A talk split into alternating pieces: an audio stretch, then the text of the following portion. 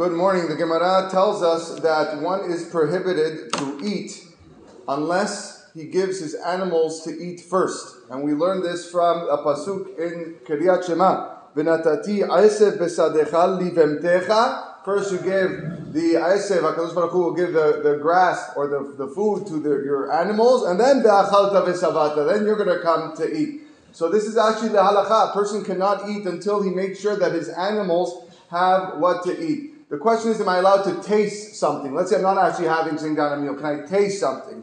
So according to Arav Chida, the version in the Gemara which said eat actually should have read taste. So Arav Chida, and it's also quoted by Chacham Ovadia Yosef, agrees and holds that a person can't even taste food until he gives his animals uh, he gives his animals to eat. What about drinking? Does drinking fall into the category of food?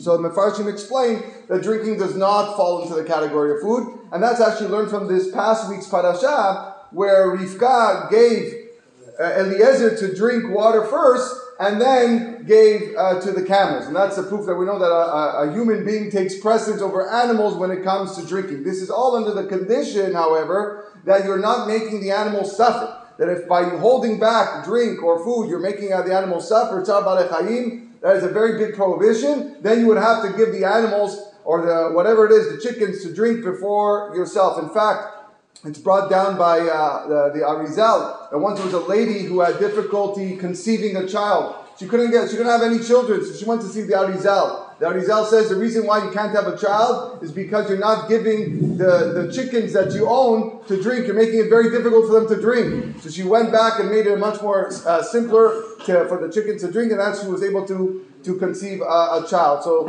uh, we should uh, you know think of our animals, those that own animals. In fact, from here the Pele writes that uh, one should avoid even owning any animals or chickens because of the prohibition of Tzar Chayim, that you might come to transgress this. But if you do own it, you do own animals or chickens or whatever, make sure that you're, they're taken care of before yourself. Tana